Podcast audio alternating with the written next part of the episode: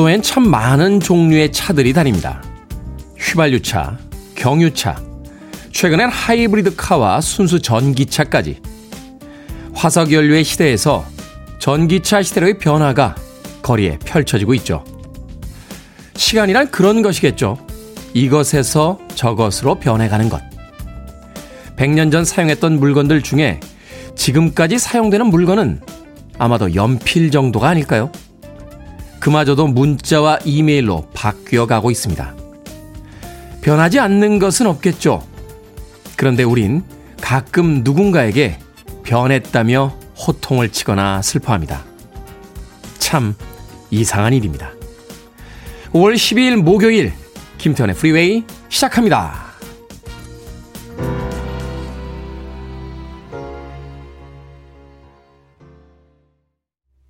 지구에 왔던 외계인이었죠. 몇 년 전 자신의 별로 돌아간 데이빗 보위의 Changes 듣고 왔습니다.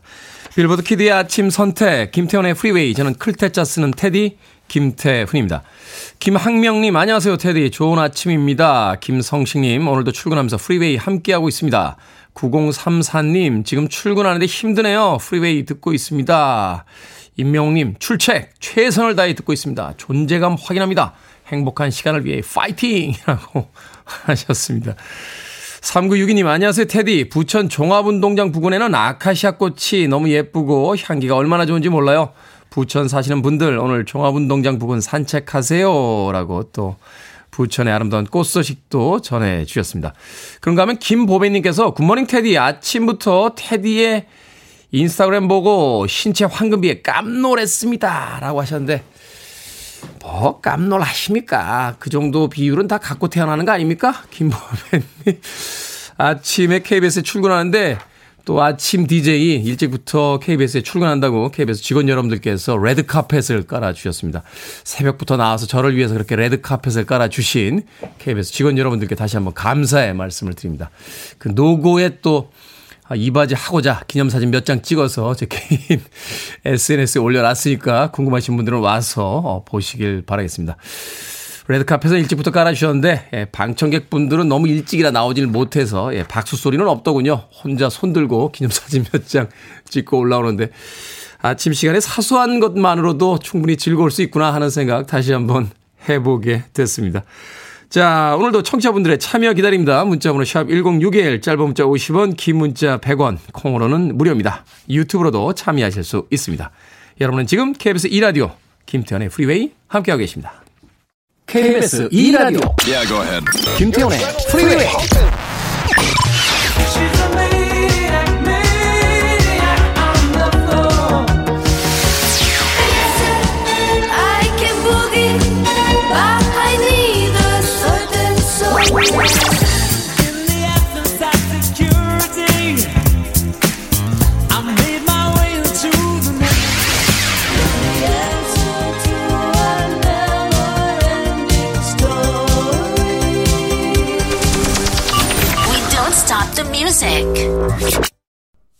인생의 마술 같은 순간들이 참 많았으면 좋겠다 하는 생각 해봤습니다. 페리코모의 Magic Moments 듣고 왔습니다.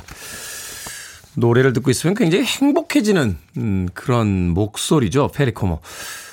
어, 페리코모라고 하면 이제 굉장히 오래된 가수로 분류가 되게 합니다만 음악이라는 것은 참 위대하다 하는 생각을 다시 한번 해보게 되는 것이 기록으로 남아서 2022년에도 어, 여전한 그 목소리를 뽐내고 있습니다. 페리코모의 Magic Moments 듣고 왔습니다. 자, K123595739님. 펜타포트 락 페스티벌이 3년 만에 개최된다는 소식에 하루하루가 설렙니다. 누가 올지 너무 기대가 되네요. 라고 하셨습니다. 그렇군요. 드디어 코로나의 그 긴 음, 암흑기를 지나서 이제 공연들이 하나둘씩 열리기 시작합니다. 펜타포트가 처음에는 이제 트라이포트라고 하는 이름으로 시작이 됐었죠. 저도 그 첫 해에 예, 기억이 있습니다. 비가 얼마나 왔는지요. 진흙바닥으로 변해가지고 나중엔 무대가 거의 물에 떠 있는 상태가 됐던. 한편으로 생각해보면 이 전설적인 락 페스티벌은 그 첫 해에 항상 비가 왔던 것 같아요. 우드스타 락 페스티벌 때도 1969년도였나요? 어, 그때도 비가 엄청나게 쏟아져서 그 우드스타 막스 야스거의 그 농장에 모였던 사람들이 거의 감전 위기까지 갔었다 하는 기록들이 있는데 트라이포트 락 페스티벌을 거쳐서 이제 펜타포트 락 페스티벌 드디어 3년 만에 개최된다. 인천 송도 지역에서 제가 열리는 걸로 알고 있는데 저도 한번 올해는 꼭 한번 가보도록 하겠습니다. 헤드뱅잉을 좀 해줘야 예, 목 디스크가 이 예방이 됩니다. 이 락 음악에 맞춰서 고개를 좀 까딱까딱 해줘야 되는데 3년 만에 고개, 고개를 까딱까딱 할래니 올해는 좀 고개 잘 돌아갈지 모르겠네요.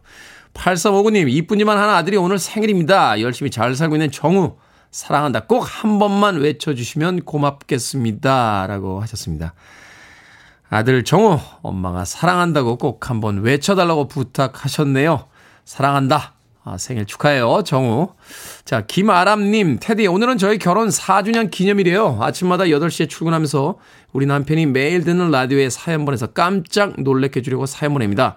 김태규 씨 듣고 있나요? 지금까지 잘해왔고 잘하고 있고 언제까지 자기 편에 내가 있다는 거 잊지 마. 언제나 고맙고 사랑해. 라고 하셨는데 사연을 다 읽고 나서 보니까 아침 8시에 출근하면서 들으신다고요? 지금 7시 15분인데. 지금은 안 듣고 계시겠네요, 그러면? 김아람님, 음, 알겠습니다. 8시 넘어서 한 번 더 읽어드리도록 하겠습니다. 문자도 애프터 서비스가 있는 거죠. AS, 애프터 서비스. 자, 조은영님, 이 방송 추천해준 장준희 언니, 52번째, 52번째 생일 진심으로 축하드립니다. 방송 추천 기념으로 사연 보내봅니다. 각자 차 안에서 듣는데 부탁드려요. 라고 하셨습니다. 장준희 언니도 52번째 생일 조은영님께서 진심으로 축하한다고 문자 보내주셨습니다. 자, 이은희님의 신청곡으로 합니다. 아, 예스러운 것이 좋을 때가 있죠. 바카랍니다. Yes, sir, I can boogie.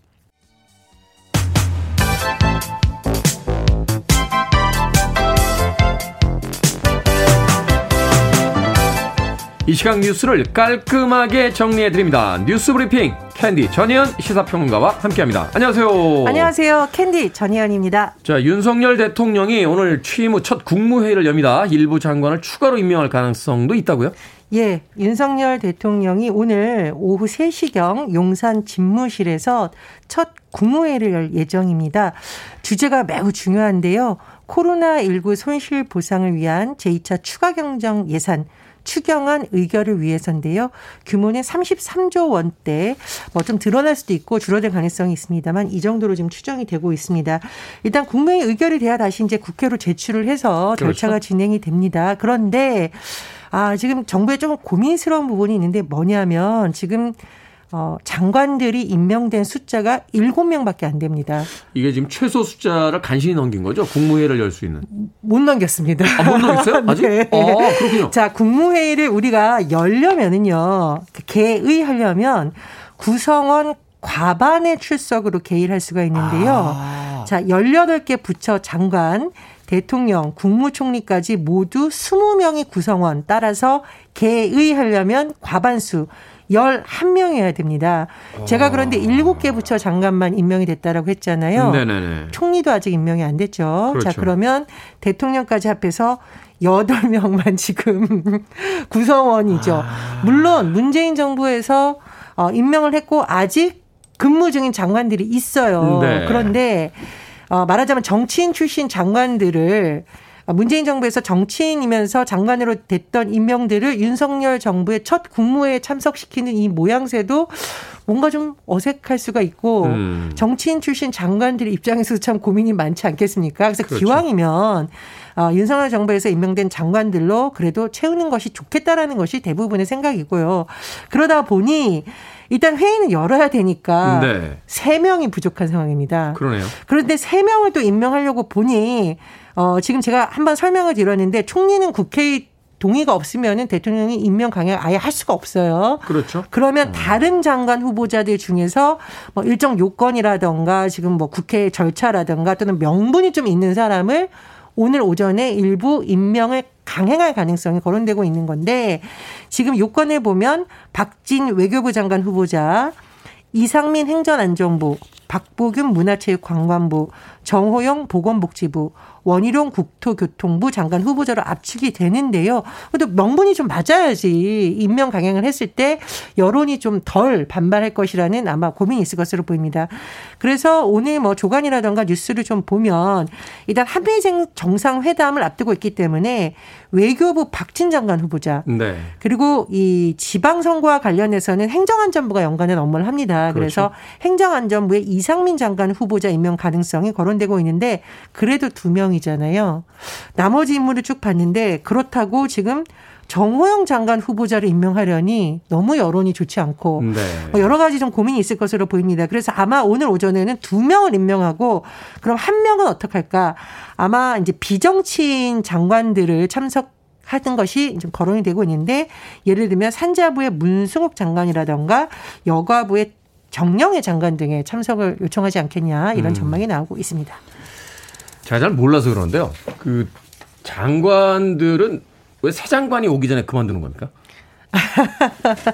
뭐 제가 말씀을 드렸듯이 네. 예 예를 들면 이제 이인영 통일부 장관 후보자의 경우에는 이제 임기가 이제 다 사표까지 다 수리된 상황이에요. 그런데 어 윤석열 정부에서 이제 기존 정부하고 대북 관계나 이런 게 굉장히 다르잖아요. 네. 첫 국무회의에서부터 전 정부에서 임명이 됐고 전혀 다른 어떤 대북 간에 펼친 장관들이 한 자리에 앉아 있는 것이 그야말로 굉장히 어색하고 불편하다 이런 해석이 나올 수가 있습니다. 그러다 보니 새 대통령의 입장에서는 기왕이면 본인과 호흡을 잘 맞출 수 있는 장관 후보자들과 이제 장관들과 함께하고 싶은 마음이 있는 거죠.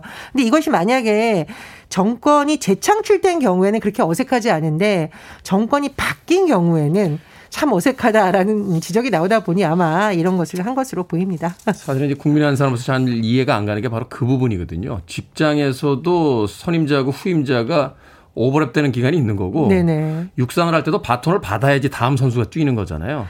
국가의 정책을 좌우하는데 사실은 정무적 어떤 판단이라든지 정치적 색깔은 있을 수 있겠습니다만 공석으로 놔두고 그 다음 장관이 임명이 안 되면 오랫동안 비어져 있다? 이건 좀 납득이 잘 안 가는 게 아닌가 하는 생각이 듭니다. 그렇다 보니 이제 청문회가 굉장히 중요한 것이고요. 이제 지금 장관이 임명되지 않은 한 부분에 보면 이제 여야 강대강 개치 상황이잖아요. 네. 좀 복잡한 상황이 얽혀 있습니다. 자, 용산 경찰서 용산 집무실 근처에 집회를 금지했었는데 법원이 경찰의 판단에 제동을 걸었습니다.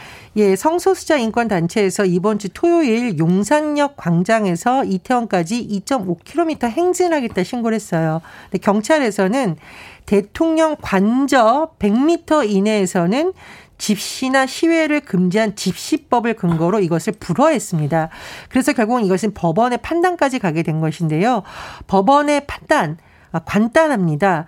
한마디로 관저에 집무실이 포함됐다고 해석할 수 없다라는 겁니다. 음. 법원의 이 판단 근거를 좀 들어보면은요.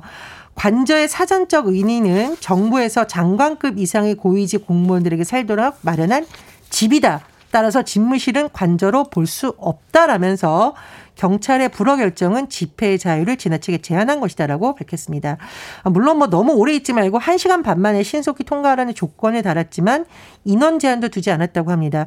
이번 법원의 판단이 굉장히 중요한 이유는 용산 집무실이 열린 시대가 열린 이후에 관련돼서 처음으로 지금 판결이 나온 거죠. 그래서 네. 앞으로 뭐 유사한 집무실 근처 집회 시위가 계속될 수도 있다 이런 전망도 나오고 있습니다. 이게 일종의 이제 판례가 될 테니까요. 그렇습니다.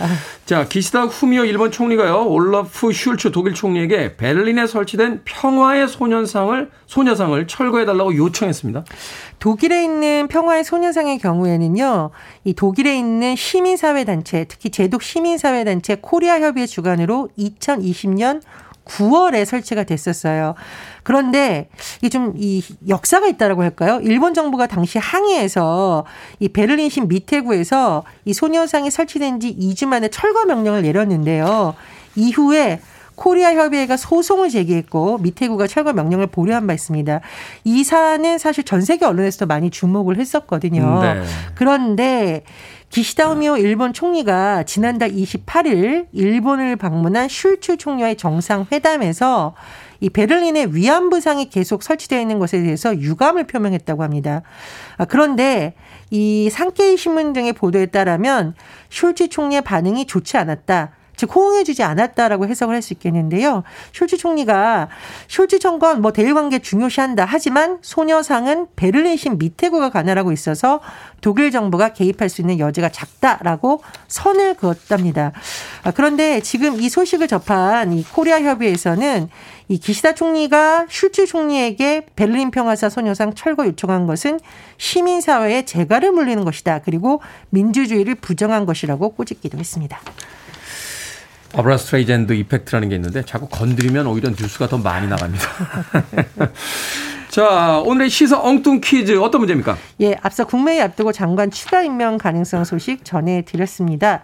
추가하면 어떤 게 떠오르십니까? 추가, 추가, 추가요? 추 가, 뭐가 있을까요? 부대찌개 하면 라면사리 추가요. 떠올린다고 합니다. 오늘 점심 부대찌개 먹어야겠네요. 네. 여기서 오늘의 시사 엉뚱 퀴즈. 부대찌개는 한국 전쟁 이후에요. 미군 부대에서 쓰고 남은 햄과 소시지 등으로 끓인 찌개에서 유래한 것으로 알려져 있습니다. 당시 미국 대통령의 이름을 따서 땡땡탕이라고도 불렸다고 하는데요. 무엇일까요? 1번 존슨탕, 2번 갈비탕, 3번 우당탕, 4번 맛이 좋탕. 정답하시는 분들은 지금 보내주시면 됩니다. 재미는 오답 포함해서 총 10분께 아메리카노 쿠폰 보내드립니다. 부대찌개는 미군 부대에서 쓰고 남은 햄과 소시지 등으로 끓인 찌개입니다. 당시 미국 대통령의 이름을 따서 이것탕이라고 불렸습니다. 이것은 무엇일까요? 제가 어제 용산 갔다 왔는데 이것탕이라고 붙어 있더군요. 1번 존슨탕, 2번 갈비탕, 3번 우당탕, 4번 맛이 좋탕 되겠습니다. 문자 번호는 샵 1061, 짧은 문자 50원, 긴 문자 100원, 콩으로는 무료입니다. 뉴스 브리핑 전현 시사평론가와 함께했습니다. 고맙습니다. 감사합니다. 시원하게 기타 소리 한번 들어볼까요? 빌리 스콰이어, Everybody Wants You.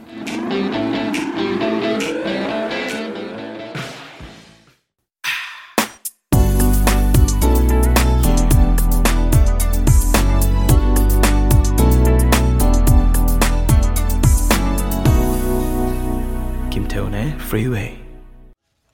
3degrees의 When Will I See You Again 듣고 왔습니다. 자, 오늘의 시사 엉뚱 퀴즈. 부대찌개는 당시 무슨 탕으로 불렸을까요? 린든 존슨 미 대통령의 이름을 딴 1번 존슨탕이었습니다. 9060님, 1번 미국 존슨탕. 대통령 이름에서 따왔군요. 전 부대찌개 만든 사람 이름에서 따온 줄 알았습니다. 부대찌개는 우리나라에서 만들었습니다. 예, 우리나라 분들이 만든 거고요. 군부대 앞에서 그 미군 부대 앞에서 나온 이제 예, 식재료를 가지고 만들었다라고 이제 부대찌개라고 불렀는데 그때 이제 미국 대통령의 이름을 따서 존슨탕이라고 어, 부르기도 했었죠. 김대수님 설렁탕 설렁탕에 푹 익은 석박지랑 같이 먹으면 캬라고 하셨는데 맛있죠. 설렁탕은 역시 석박지가 받쳐줘야 맛있는 겁니다. 설렁탕 나오기 전에 먼저 나온 석박지 한 입 탁 깨물어 보면 아, 이 집 설렁탕 맛있겠구나 하는 생각 벌써 하게 되죠. 오늘 점심 음, 갈등되네요. 부대찌개를 먹을지 설렁탕을 먹을지. 예. 신세계 상담소에 한번 질문을 넣어봐야 될 것 같습니다. 자, 6730님, 목욕탕이라고 하셨고요. 이은지님, 복지리탕, 아침 해장국으로 으뜸입니다. 라고 하셨고요.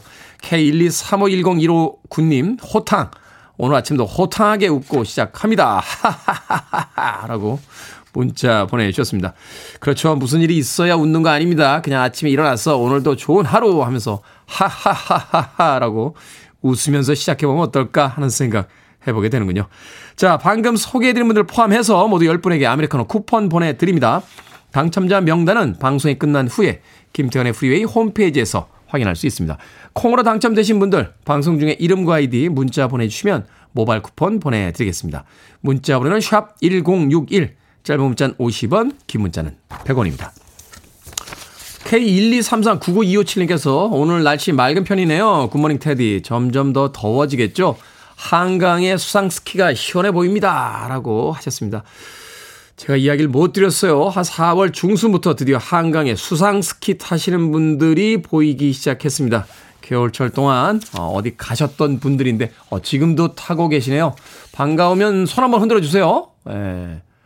한강에서 지금 네 수상 스키 타시는 분은 지금 못 흔들고 계시고 보트를 모시는 분이 지금 손을 흔들고 있는 게 제 눈에는 보입니다. 네.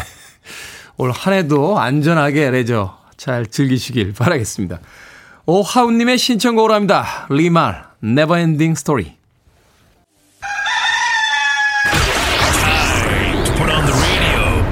김태훈의 Freeway. Are you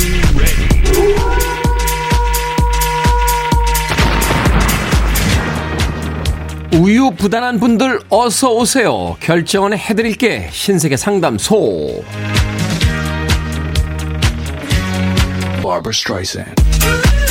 조서원님, 김치 냉장고가 맛이 가고 있는데 올해 중고를 살까요? 아니면 내년에 이사 예정인데 이사 가서 새 거를 살까요? 중고로 먼저 삽시다. 인생에서 냉장고가 중요한 게 아니고요. 김치 맛이 중요한 거예요.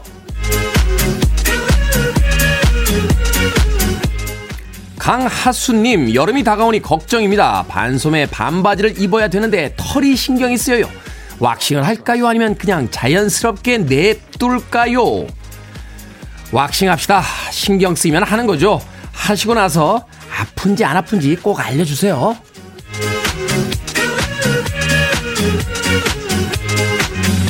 현상복님, 딸이 MT 간다면서 용돈을 달랍니다. 얼마를 줘야 돈독한 사이를 이어갈 수 있을까요? 5만원? 아니면 8만원? 8만원. 용돈은 많이 줄수록 돈독해지니까요.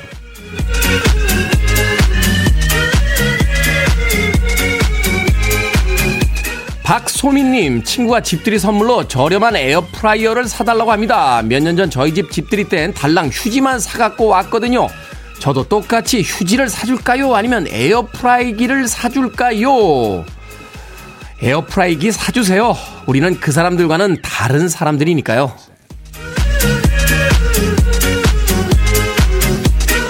방금 소개된 네 분에게 선물도 보내드립니다. 콩으로 뽑힌 분들 방송 중에 이름과 아이디 문자 보내주세요. 결정하고 싶은 고민도 계속해서 보내주세요. 문자번호 샵 1061, 짧은 문자 50원, 긴 문자 100원, 콩으로는 무료입니다. 자, 고민이 해결됐으니까 신나게 춤 한번 춰야죠. 벨린입니다. 삼바 데 자네이로. You're listening to one of the best radio stations around. You're listening to 김태훈의 Freeway.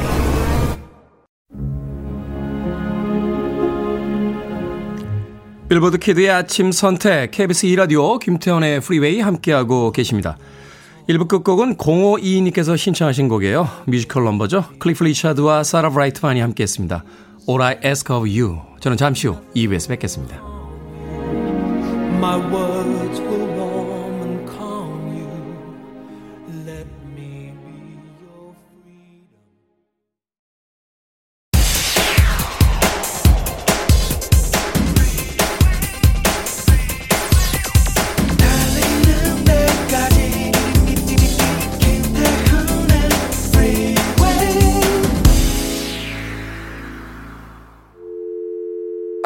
Your arms around me. I need to feel your touch.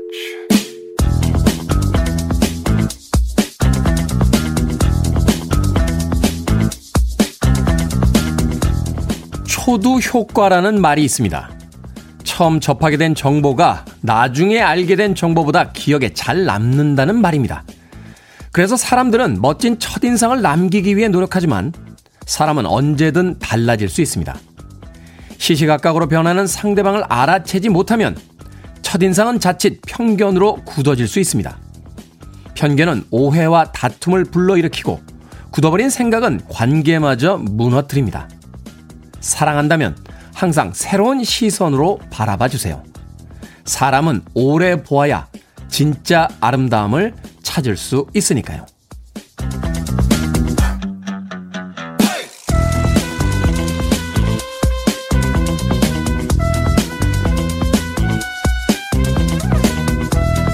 뭐든 읽어주는 남자. 오늘은 청취자 5474님이 보내주신 초두 효과에 대한 글을 읽어드렸습니다.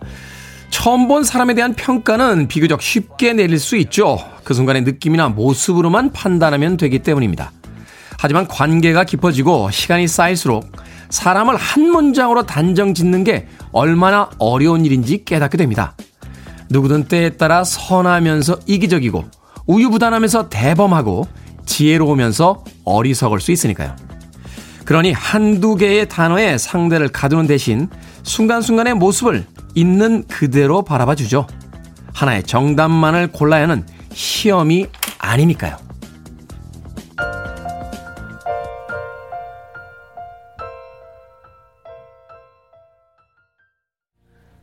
세상에는 참 노래 잘하는 가수들이 너무나 많죠. 언제 이들의 노래를 다 들어볼 수 있을까요? 멜리사 맨체스터의 Through the Eyes of Love 듣고 왔습니다. 자, 김태훈의 프리웨이 2부 시작했습니다. 앞서 일상의 재발견, 우리 하루를 꼼꼼하게 들여다보는 시간, 뭐든 읽어주는 남자. 오늘은 청취자 5474님이 보내주신 초두 효과에 대한 글 읽어드렸습니다. 첫인상이 오래 간다. 그 뒤에 어떤 일을 하든지 간에 그 첫인상으로 사람을 어, 판단하게 된다. 하는 초두 효과. 장희숙님, 그대로 봐주는 거 동감이요. 엄마개또님, 있는 그대로 바라볼수록 열받아요. 신랑은 하하라고. 첫인상은 어떠셨는지 궁금하군요. 첫인상.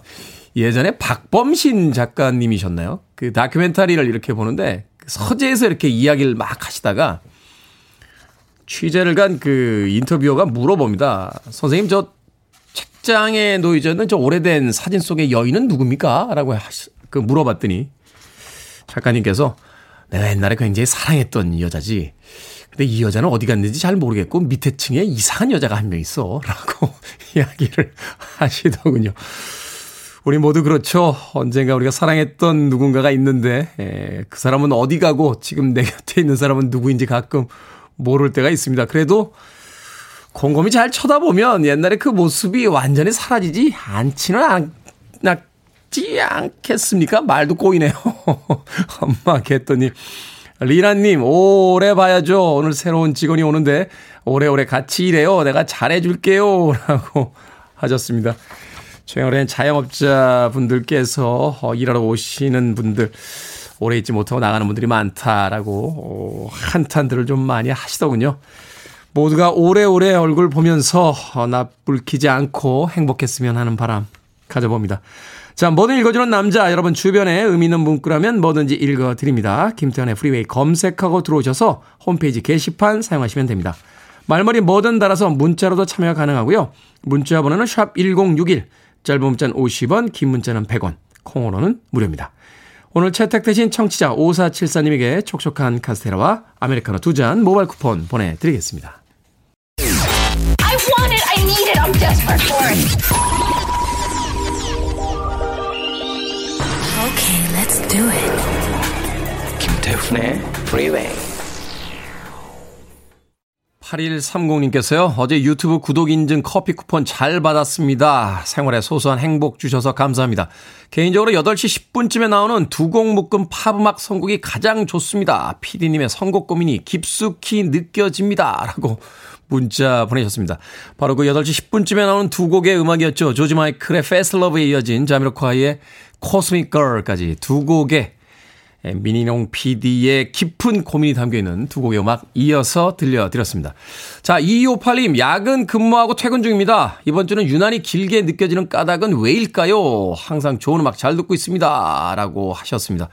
이번 주가 유난히 길게 느껴지는 까닭은요, 어, 이번 주가 유난히 길기 때문입니다. 아, 그래서 길게 느껴지는 겁니다. 다음 주가 오면 또 다음 주 유난히 깁니다. 그러니까 또 다음 주는 또 유난히 길게 느껴지지 않겠습니까? 항상, 아, 오늘 하루가 왜 이렇게 길지라고 하는 건 오늘 하루가 유난히 길기 때문입니다. 2558님 참고하시길 바라겠습니다. 아, 코스믹 걸이 아니었죠. 자미로과의 캔드 히트였습니다. 아, 조지 마이클의 Fast Love에 이어진 두 번째 곡은 자미로콰이의 Canned Heat. 듣고 왔습니다.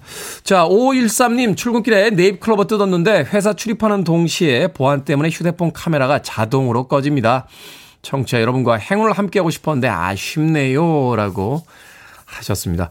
어디 다니시나요? 반도체 쪽에 근무하시나요? 저도 그 S사의 반도체 공장에 특강을 몇 번 갔던 적이 있는데 입구에 출입할 때 휴대폰에다 그렇게 테이핑을 하더군요. 카메라 앞뒤로. 보안 문제 때문이다. 라고 하는 이야기를 듣고 색다른 경험을 했던 적이 있는데 아마 출입하시는 분들, 직원분들도 그렇지 않을까 하는 생각 해보게 됩니다. 0819님, 테디 형님, 올해부터 새벽에 테니스 배우고 있습니다. 테니스에 대한 형님의 똑똑한 지식이나 생각 같은 게 궁금합니다. 부산 동생 장동헌이라고 보내셨습니다. 테니스는 제가 딱 이틀 배워봤어요. 그래서 아는 게 없습니다. 0819님, 예, 완벽한 사람에게 있는 이 하나의 빈틈. 너무나 매력적이지 않습니까? 0819님. 테니스는 저도 아는 게 없으니까 인터넷 참고하시길 바라겠습니다. 자, 김태형님의 신청으로 합니다. 메리 제이 블라이즈, Family Affair.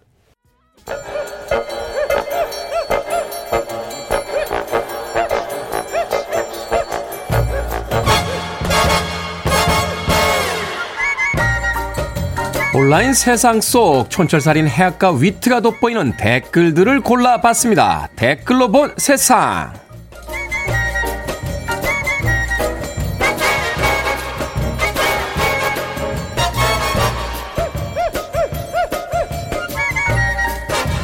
첫 번째 댓글로 본 세상. 한 익명의 커뮤니티에서 영화관 직원이 괴로움을 호소했습니다. 코로나 이전엔 영화관당 6명에서 7명의 직원과 수십 명의 아르바이트생이 근무를 했다는데요. 영화관에 취식이 가능해지고 흥행 예상작이 개봉하는데도 인원 보충이 이루어지지 않는다는 겁니다. 글쓴이는 화재나 안전 문제가 터져도 해결할 직원이 없다고 덧붙였는데요. 여기에 달린 댓글들입니다. 현명님, 오랜만에 극장에 갔는데 직원 혼자 팝콘에 음료에 티켓팅까지 도와주는 걸 보며 음식을 주문한 게 미안할 정도였어요. 영화값도 올렸던데 직원 보충해줘야 되는 거 아닌가요? 맥스님, 한 사람이 2인분을 하면 어라 혼자서도 잘하네 하고 생각하는 사람들이 있습니다. 참다 참다 힘들다가 하면 너 말고도 일할 사람 많으니 그만둬 라고 하고요. 열심히 하면 손해보는 현실이 슬프네요.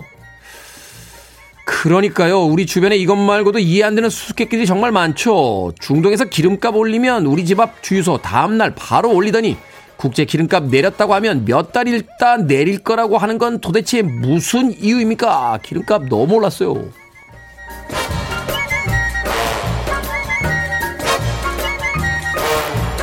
두 번째 댓글로 본 세상 서퍼들의 성지인 포르투갈의 나자레 해변에는 최대 3에서 40m의 파도가 일기도 하는데요.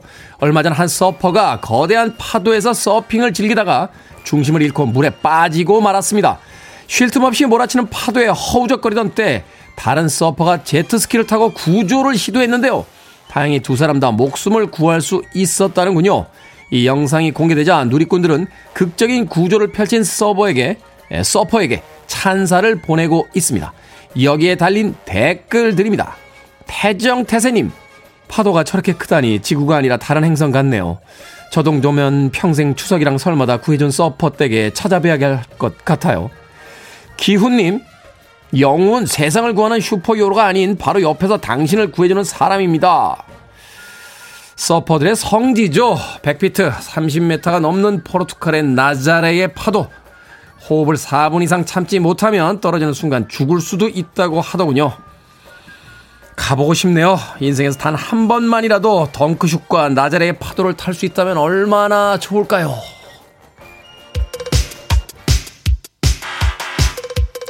그러면 사람들이 미쳤다고 하겠죠. 김경애님의 신청곡입니다. 마이클 샌벨로 매니악.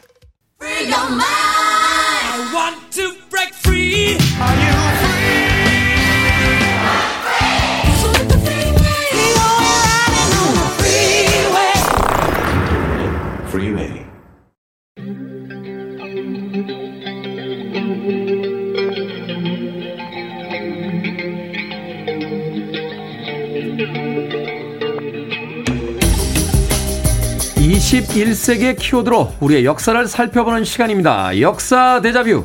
오늘도 공간역사연구소 박광일 소장님과 함께합니다. 안녕하세요. 안녕하세요. 자 이번 주 일요일이 스승의 날입니다. 매년 당연하게 챙겨왔는데요. 언제부터 5월 15일이 스승의 날이 된 겁니까? 네, 어, 꽤 오래됐습니다. 어, 어. 1963년에 이제 강경여고 학생들이 이제 선생님들을 찾아뵙기 시작했는데요. 이런 얘기가 이제 교육 관련 관국 어, 당국에 이제 알려지게 된 겁니다. 네. 그렇다면은 이렇게 학생들이 선생님을 찾아 하는 찾아뵙는 날을 정하자라고 음. 얘기를 하게 되면서 1965년부터 그 날짜를 지금의 날인 5월 15일로 결정을 하게 되는데요. 아, 그러니까 하나의 그 작은 여고에서 시작된 어떤 전통이 이게 이제 전 국가적으로 이제 확대가 되게 되는 거군요. 맞습니다. 어. 그런데 특히 이 15일로 선택을 했던 이유는 이 날이 바로 세종대왕의 탄신일입니다. 아, 그래요? 네. 그래서 어 선생님 그 다음에 스승 이런 오. 이미지와 가장 잘 어울, 어울리는 역사 속 인물을 이제 세종대왕으로 상정을 하고 네. 그렇게 해서 이제 스승의 날을 기념을 하게 됐던 거죠. 아, 그렇군요. 이게 우리는 그냥 국가에서 이렇게 가정의 달이니까 여기 요 요쯤에다 스승의 날 하나 넣으면 괜찮지 않을까 뭐 이렇게 생각을 했던 건데 그런 게 아니군요. 네. 그래서 어. 이제 5월 달이 이제 이렇게 저렇게 이제 행사가 많은 달이 됐는데요. 네. 아마 이제 스승의 날 하면은 이제 많은 분들이 여러 선생님들을 떠올리실 것 같고 또 이제 영화로 한정을 한다 그러면은 얼마 전에 이제 개봉을 했던 영화죠. 자산어보를 보면은 아, 이준익 감독의 영화 자산어보. 맞습니다. 거기 보면은 이제 정약전이 이제 흑산도 가서 이제 유배 생활을 하면서 네. 이제 뭐 뭔가 물고기에 대한 연구를 하게 되는데 이때 이제 눈에 띄는 제자 한 명이 등장을 하죠. 강창대라고. 강찬. 네, 그래서 어 선생님은 제자에게 이제 어떤 공부, 유학을 가르치지만 창대는 선생님에게 이제 물고기에 대한 내용을 가르치죠. 네. 알려주면서 서로 이제 스승과 제자의 역할을 번갈아 가면서 하게 되는 모습을 보게 되는데요. 이제 이런 어떤 스승과 제자의 관계 중에서 역사 속에 가장 많은 아마 일화를 남긴 인물이 바로 이 정약전의 동생 정약용이 아닐까 싶어서 음. 오늘은 정약용과 그의 제자 중에 좀 특별한 인물인 황상이라는 인물을 좀 살펴보려고 준비를 했습니다.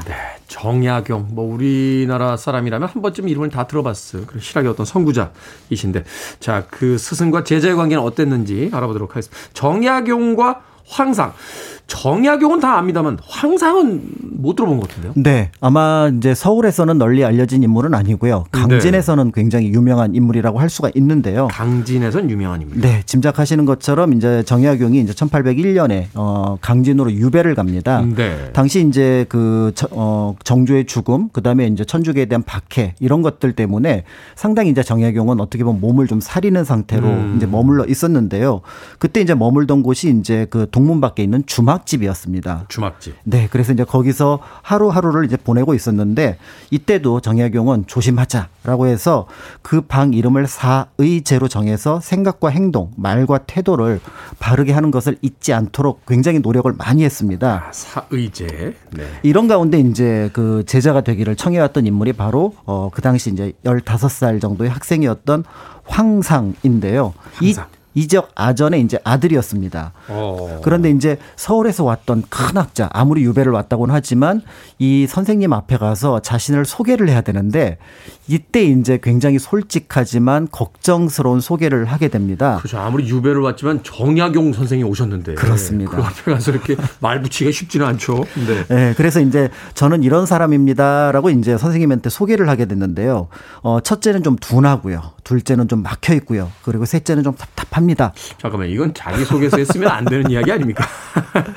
어, 그러니까 이제 이렇게 어떻게 보면은 좀 그러니까 제자로 좀 받아 주십시오라고 하기에는 적절하지 않은 표현인데 여기에 대해서 이제 정약용 선생은 의외의 대답을 하게 됩니다. 음. 어, 배우는 사람에게는 큰 병통이 세 가지가 있다라고 얘기를 하시는데요. 첫 번째는 외우는 데 민첩하면은 그 패단이 소홀한 데 있고 음. 그 다음에 두 번째는 글짓기에 날려면 그 패단이 들뜨는 데 있고 아 제가 그래요 제가. 그 다음에 깨달음에 재빠르면 그 패단이 거친데 치밀하지 못한 데 있다라고 얘기를 합니다. 아 제가 큰 인물이 못 되는 게 이 큰 병통 세 가지를 제가 다 가지고 있네요. 아, 아, 참. 그래서 너는 황상은 어, 둔하지만 계속해서 판다면 그 구멍은 넓어질 거고 언젠가는 그것이 막혔다가 뻥 하고 뚫릴 것이니 그때까지 열심히 쉬지 말고 한다면 내 제자가 되는 데는 크게 무리가 없다라고 해서 제자로 받아들였습니다.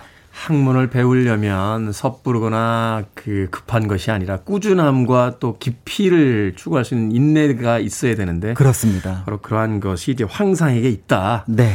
학문이란 하루아침에 이루어지는 것이 아니다. 네, 라고 스승으로서 이제 정말 최고의 어떤 칭찬을 해주게 되는데 네. 자 용기를 북돋았다. 그것만으로도 벌써 정약용은 훌륭한 스승이다 이렇게 볼 수 있는 거 아닙니까? 맞습니다. 그런데 이제 요 내용이 정약용 선생과 관련된 책에 정리가 됐다면 이제 황상이 적은 기록에는 약간 뉘앙스가 다른 만남을 얘기를 하고 있습니다. 아? 네. 어, 이제 주막 앞에서 이제 공놀이를 하고 있었는데요. 음. 정약용이 이제 아이들을 부릅니다. 얘들아, 이리 와봐. 이렇게 부른 거죠. 네. 그랬더니 이제 거기 황상도 있었는데 아마 낯을 가리는 성격이었던 것 같아요. 앞에서도 이제 자기 소개를 했던 것과 비슷한데요. 음. 그래서 몇 번을 불렀다가 겨우 이제 부릅니다.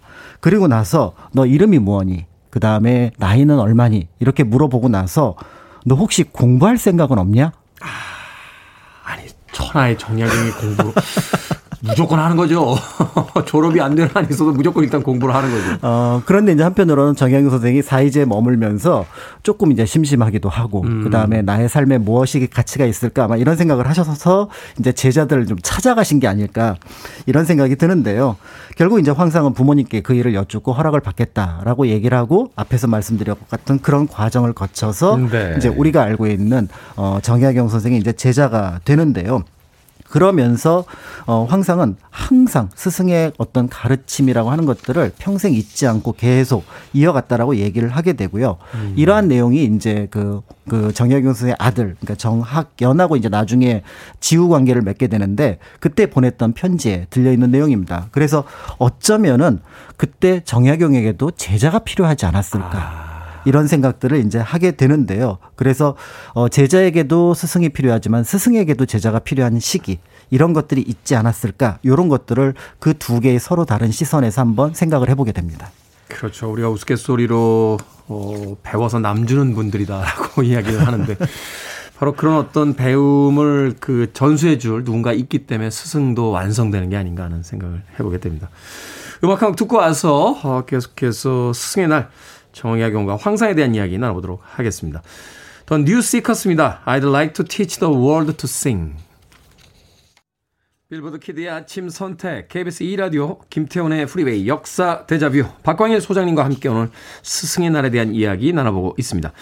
자, 정약용이 강진 유배 시절 많은 제자들과 함께 했다라고 하셨는데 황상 말고 또 다른 제자들이 있었습니까? 굉장히 많이 있었습니다. 어, 우리가 알고 있는 이제 정약용의 업적을 책으로만 평가를 할 때 여유당 전서라는 것으로 이제 평가를 하는데요.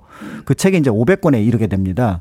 그래서 이제 그 많은 저작이 언제 어떻게 만들어졌는가를 볼 때 그 기초는 대부분 강진 유배 시절에 음. 만들어졌는데요. 거기에 강, 어, 굉장히 많은 부분을 이제 제자들이 참여를 하고 자료를 편집을 하고 하는 과정 속에서 그 책이 이루어졌습니다. 그렇겠죠. 아무리 정약용 선생님이라고 해도 500권을 혼자 쓰기는 불가능할 테니까. 그렇습니다. 그래서 오히려 이제 에디터로서 편집자로서 어떤 그런 모습들을 많이 보이게 되는데요.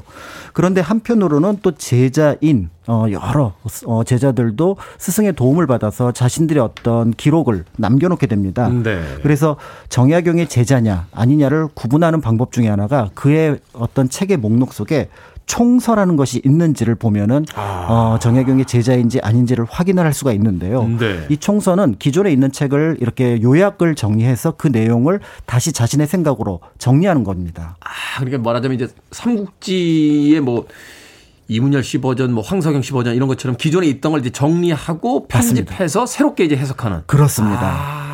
그러다 보니까 이제 굉장히 많은 어떤 새로운 해석과 그다음에 그 책에 대한 이해 이런 것들이 이루어지게 되는데요. 앞에서 잠깐 말씀드렸던 이제 황상 같은 경우는 치원 총서라는 것을 남겨 놓았고 그 외에 이제 윤종진 같은 제자는 수남 총서, 이광에는 유암 총서, 그다음에 음. 윤종삼은 성원 총서 이와 같은 총서를 만들어 놓았고요. 황상의 이제 치원 청소를 보면은 당시 택리지를 새롭게 비판하고 편집한 내용이라든지 네. 그다음에 이제 다산의 저작물에 없었던 일부 내용이 포함되어 있어서 굉장히 중요한 어떤 사료적 가치를 갖고 있기도 합니다. 어 이러한 어떤 스승과 제자의 인연은 유배가 끝난 1900, 1836년 이후에도 계속해서 이어지게 되는데요. 네. 그러면서 정약용과 교류하는 것은 물론 정약용을 통해서 이제 서울에 있는 학자들과 또 이제 황상과 같은 강진에 있었던 어떤 지역에 있었던 학자들이 교류하는 그런 어떤 과정도 거치게 되는 거죠. 그렇군요. 스승에게 도움이 되기도 했습니다만 또 제자들도 스승을 통해서 한 분야의 이제 학자로서 어, 자리매김을 하는데 결정적인 또 영향을 맞습니다. 어, 받게 되는 거군요. 근데 정약용 선생님이 도대체 어떤 뭐 이런 표현이 좀 그렇긴 합니다. 어떤 매력이 있길래 네. 어떤 가르침을 사사하셨길래 이렇게 많은 제자들이 있다는 게 어떤 그 인물들을 보면 평생 제자가 한 명밖에 없다. 뭐 이런 인물도 있고 아예 제자가 없이 세상을 떠나신 분들도 있는데. 그러니까 제자를 가르치고 제자를 기르는데 굉장히 탁월한 능력이 있었던 것 같습니다. 음. 어, 황상의 삶을 이제 마지막 돌아가기 전에 이제 정리한 기록이 있는데요. 거기에 보면은 이렇게 얘기를 하게 됩니다. 당시 내 나이가 그러니까 선생님을 처음 만났을 때 나이가 15이어서 동자로 관례도 치르지 않았으나 마음에 새기고 뼈에 새겨서 감히 잃을까 염려하였다. 그때부터 음. 지금까지 61년 동안 독서를 그만두고 쟁기를 잡고 있을 때도 마음에 늘 품고 있었으니 선생님의 뜻을 잊은 적이 없다라고 아. 얘기를 했는데요. 그러니까 이 내용이 75살 되던 해에 쓴 글이고요. 5년 뒤에 이제 황상은 생을 마감을 하게 되는데 말 그대로 평생 선생님의 가르침을 어 새기고 그거를 실천에 옮겼다는 점에서 정약용의 어떤 가르침이라고 하는 것들은 아마 보통의 어, 스승님과는 또 다른 차원이 있지 않았을까 이렇게 보여집니다. 대단하네요. 15살에 만날 스승의 가르침을 75살이 돼서도 지켰다. 사실 이제 우리가 어린 시절에 위대한 인물, 존경하는 인물이라고 이렇게 봤던 인물들이 나이를 먹고 나면 민낯도 보이고 사실은 네. 실망하게 되는 경우도 많은데 이렇게 오랜 시절 동안 그 선생님의 가르침을 지켰다는 건 그만큼 정말 훌륭한 선생님이었기 때문이 아닐까는 또 생각을 해보게 되는데 단지 지식만 가르친 선생님이 아니었다는 거죠. 맞습니다. 그래서 아마 인격적으로 그다음에 인간적으로 접근했던 선생님이 아니었을까 음. 싶은데요. 그런 내용들을 보여주는 게 있습니다. 예를 들어서 이제 황상에게 그 편지 하나를 보내는데 아마 이제 황상이 감기에 걸렸던 것 같습니다. 음. 그때 이제 이런 내용이 들어가 있는데요. 내 병이 어찌 이렇게 극심하냐? 물을 벌컥벌컥 마시던 증상은 어떠하냐? 혹시 상한 음식을 먹었느냐, 한기와 열기가 왔다 갔다 하면 어떻느냐 아. 이런 방식으로 어떤 병에 문진을 하고 거기에 따라서 치료법을 이제 보내주기도 했었고요. 네. 그런데 늘 이렇게 좋은 말만 하셨던 것 같지는 않습니다. 이제 황상이 1805년에 장가를 갔는데 약간 건들거렸던 모양입니다. 장가를 갔는데 왜 건들거리죠? 네. 어, 이제 조금 이제 뭐 자신감도 생기고 어른이 음. 되었습니다. 뭐 이런 음. 뜻이 아닐까 싶은데요. 아, 이제 뭐 저는 이제 어른입니다. 아, 이렇게, 이렇게 된 거군요. 그 당시에 이제 장가 가야 어른이니까. 네. 네. 그러니까 이제 여기에 대해서 정약용이 불같이 화를 냈다고 합니다. 그러니까 아. 여기에 이제 황상이 아, 선생님의 가르침을 내가 잊고 있었구나, 놓쳤구나, 라고 생각을 하고 다시 이제 공부를 하고 그 결과를 이제 시로서, 그러니까 내 실력이 이렇게 좀 발전했습니다. 라는 것들을 이제 보내드리게 되는데요. 네. 그러니까 이제 정약용이 여기에 대해서 또 답으로 글을 이렇게 썼습니다. 부처원 씨는 기세가 대단한 것이 내 기호에 꼭 맞는다. 기쁨을 형언할 수 없다. 이에 축하는 말을 한다. 라고 얘기를 하고요. 여기에 이제 아울러 나 스스로도 제자 중에 너를 얻어 정말 다행이라고 생각한다. 라고 말을 합니다. 최고의 극찬이네요. 네. 그러니까 한때 그 이탈했지만 음. 다시 돌아온 제자에게 최고의 또 찬사를 보내면서 그 제자를 끌어안는 스승의 모습을 이제 같이 여기서 보게 되는 거죠. 제가 대학원에서 글 공부했거든요. 문창과. 근데 저희 선생님은 항상 통화할 때마다 안 쓰나? 그래서, 그래서 맨날 혼나는데 갑자기 숙연해집니다. 네. 자, 정약용 스승이 세상을 떠난 뒤에도 이 황상은 어떻게 자신의 또 길을 갑니까? 네, 어, 스승의 어떤 끝을 같이 하는 제자이기도 했는데요. 1836년에 이제 스승이 아프시다는 말씀을 듣고 강진에서 어, 남양주 마제까지 올라오게 됩니다. 그리고 이제 3일 동안 지키던 뒤에 임종을 이제 아. 맡게 되고요. 그리고 이제 황상은 앞에서 말씀드렸던 여러 이제 서울에 있는 제자들과 교류를 하게 됩니다. 음, 추사 네. 김정희도 거기에 포함이 되어 있었고요. 그리고 다시 강진으로 돌아가서 선생님의 뜻을 이어서 계속해서 연구를 하다가 1870년 그 한참 됩니다. 34년 뒤에 83살의 나이로 생을 이제 마감을 하게 되는데요. 어, 결국은 어, 보통 황상이 좋은 스승을 얻었다라고 얘기를 하게 되지만 음. 우리는 황상 덕분에 또 한 번 정약용이라는 인물을 다시 한번 살펴보게 되었다는 점에서 정약용도 좋은 제자를 얻었다라고 말씀을 드린다는 점에서 가르치고 배우는 것이 서로 떨어져 있지 않다라는 것들을 다시 한번 생각하게 되는 것 같습니다. 그렇군요. 한국 바둑의 불세출의 기사죠. 조은현 구단. 아, 그의 성적도 뛰어납니다만 단 한 명의 제자가 있었어요. 바로 이창호 구단. 세계를 제패했던 그 제자로 인해서 또 그 스승의 또 업적이 빛나기도 했던 그런 생각이 납니다. 자, 역사 대자뷰. 오늘은 역사 속의 정약용과 황상의 이야기 공간역사연구소 박광일 소장님과 나눠봤습니다. 고맙습니다. 감사합니다.